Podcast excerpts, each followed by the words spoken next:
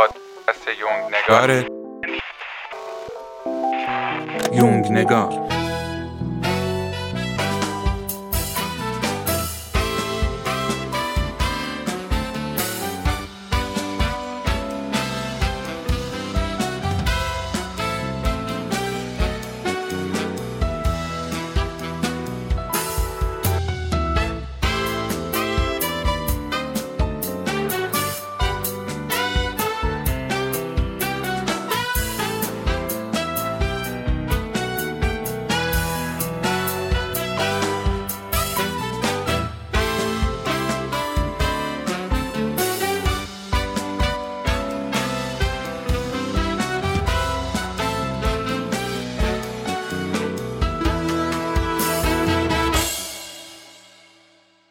یونگ نگاری های عزیز و نازنین سلام.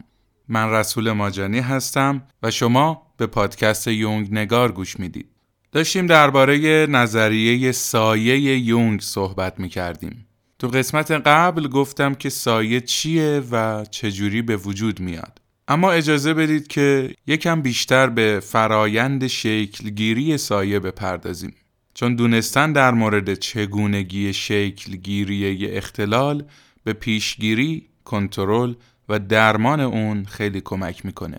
سایه پیامد فرهنگ و تمدنه. انسانای اولیه مثل حیوانات تقریبا سایه نداشتن.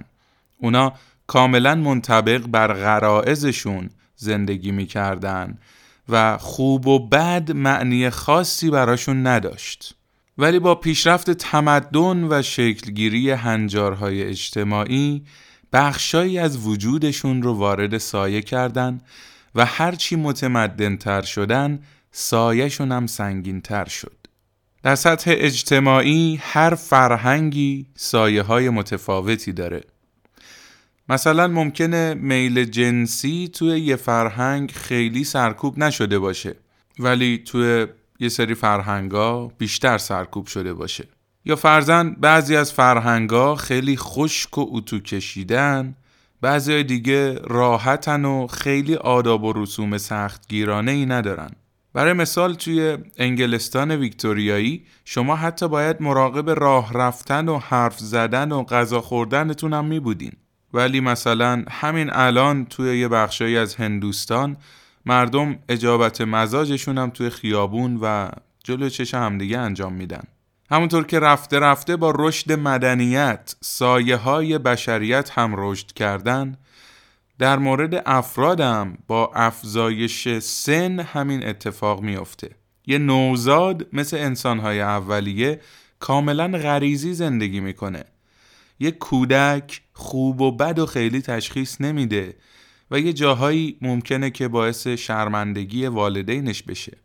ولی به تدریج با افزایش سن بسته به فرهنگ و خانواده و جامعه ای که توش زندگی می‌کنه بخشایی از وجودشو به سایه منتقل می‌کنه. این اتفاق هم ممکنه آگاهانه باشه هم ناخداگاه ما یه سری از سایه هامونو می‌شناسیم. البته نمی‌دونیم که اونا ساین ولی می‌دونیم که تو ما وجود دارن و مورد پذیرش دیگران نیستن.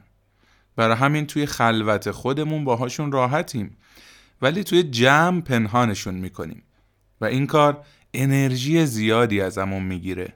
بعضی از سایه هامون هم که احتمالا توی سنین پایین شکل گرفتن و یادمون نمیاد اصن از وجودشون بیخبریم.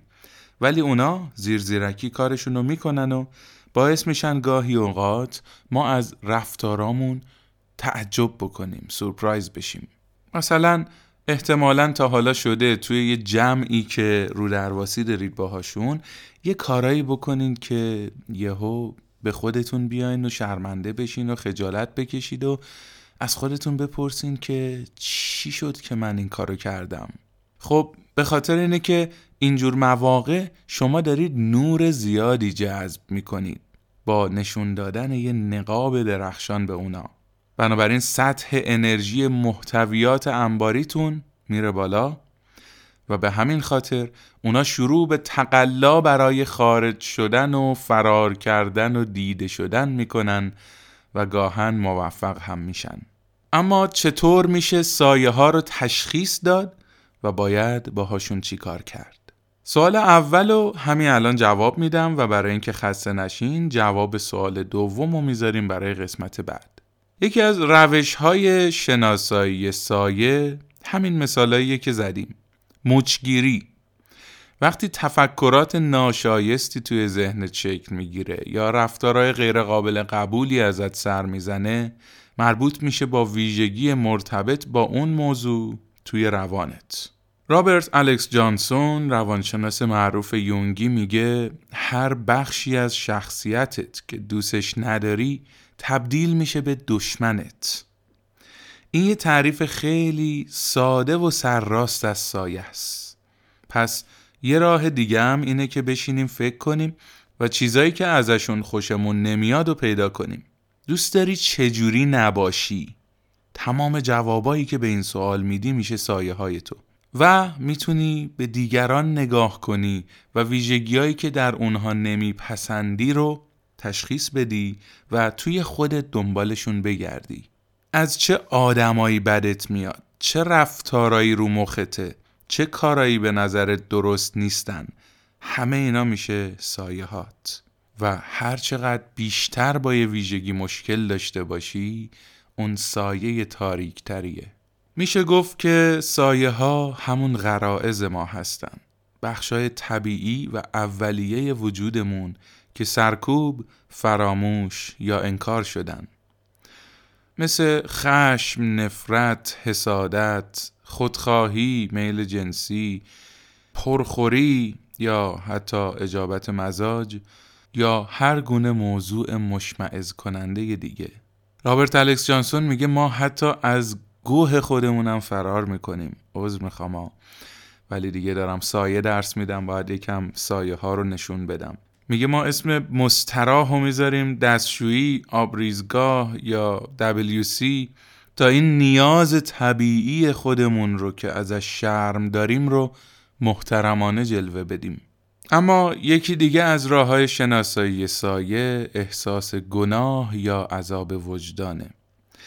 وقتی ما خصوصیتی داریم یا کاری انجام میدیم که به خاطرش عذاب وجدان می‌گیریم معمولا اونو توی سایه خودمون پنهان کردیم و حالا که اومده بیرون احساس گناه می‌کنیم. هیجان شرم. شرم داریم از دیدن سایه های خودمون. پس هر موقع شرمگین شدی بگرد دنباله سایه. و نهایتا فرافکنی یکی از بهترین و شاید مهمترین شناساگر سایه است. ما معمولا ویژگی های بد خودمون رو روی دیگران فرافکنی می‌کنیم تا خودمون از اون اتهامات مبرا کنیم. مثلا اگه آدم خودخواهی هستیم در برخورد با یه خودخواه دیگه شروع می‌کنیم پای سرش بد و بیرا گفتن که طرف چقدر خودخواهه. یا اگه تنوع طلبی جنسی داریم با دیدن یه خانم زیبا که یه کمی هم به خودش رسیده کلی انگ و تهمت و افترا بهش می‌زنیم و نسبت بهش احساس انزجار می‌کنیم تا اون میلی که در خودمون دوست نداریم ببینیم رو پنهان بکنیم. میگیم اونه که مشکل داره و با نسبت دادن مشکل به اون مشکلی که در خودمون وجود داره رو قایمش می‌کنیم که نبینیم. به قول خیام میگه شیخی به زنی فاحشه گفتا مستی هر لحظه به دام دگری پابستی گفتا شیخا هر آنچه گویی هستم اما تو چنان که می نمایی هستی گفتم بین عرفا میشه نظریات روانشناسی رو پیدا کرد حالا بعدها خیلی بیشتر میگم براتون مولانا، حافظ، خیام، عطار پر از روانشناسی هن. پر از خودشناسی هن. نکته مهمی که در مورد فرافکنی وجود داره ویژگی های مثبت سرکوب شده است. چیزی که یونگیان ها بهش میگن طلای درون. همونطور که قبلا گفتم توی آتاشغالای انباری درونمون چیزای با ارزشی هم پیدا میشه. مثلا فرض کنیم که شما عاشق فوتبال بودین و تمام بعد از ظهر رو توی کوچه به جای انجام دادن تکالیف مدرسهتون داشتید با بچه محلاتون فوتبال بازی می‌کردید. یه روز بابات میاد و با پس گردنی میبرتت خونه و دیگه اجازه نمیده با بچه ها فوتبال بازی کنی. حالا الان به فرض مثال یکی از طرفدارای پروپا قرص کریس رونالدو شدی و همه بازیاشو می‌بینی و توی اینستاگرام فالوش می‌کنی و همه جا دربارش صحبت می‌کنی. از اون یه استوره برای خودت ساختی و آرزوی دست نیافتنی و بزرگترین حسرت زندگیت اینه که ای کاش جای اون بودی.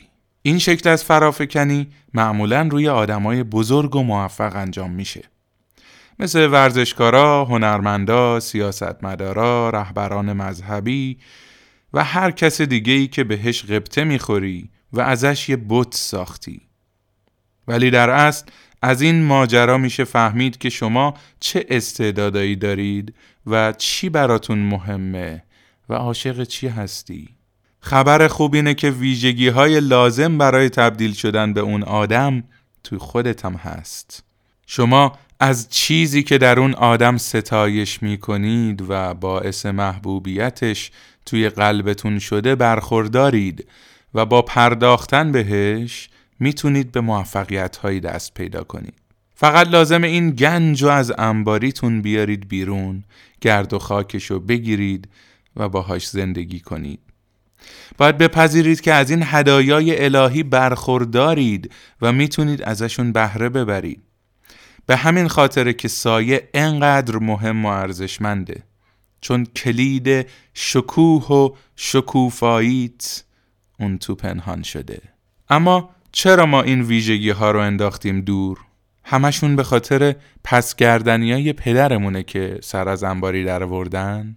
نه آدما با بدبختی و فلاکت و مشکلات زندگی راحت تر کنار میان تا با قدرت و شکوه و عظمتشون آخه اگه بدبخت باشیم ترحم دیگران رو برمیانگیزیم و ازشون تایید و پذیرش می‌گیریم ولی بزرگ بودن مسئولیت داره و ما میترسیم که از پسش بر نیاییم.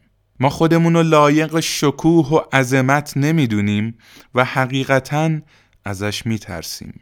به همین خاطر که زندگی روی زمین و به پرواز بر فراز ابرها ترجیح میدیم. هرچی باشه حداقل خطر سقوط تهدیدمون نمی‌کنه. پس دوست عزیزم اول از همه باید بتونی شکوفاییت رو بپذیری. در این صورت احتمالا خیلی بهت نزدیک میشه و به راحتی می‌تونی زندگیش کنی. پرونده سایه ادامه داره. به زودی در اپیزود بعدی در خدمتتون خواهیم بود. با من همراه باشید در پادکست یونگ نگار به تئوری های خودشناسی روانشناس برجسته سوئیسی کارل گوستاو یونگ خواهیم پرداخت. توی Castbox، تلگرام، اینستاگرام، وبسایت یونگ نگار و سایر شبکه های اجتماعی همراه ما باشید تا از همسفری هم در این ژرفا لذت ببریم. یونگ نگار خودشناسی تا خودشکوفایی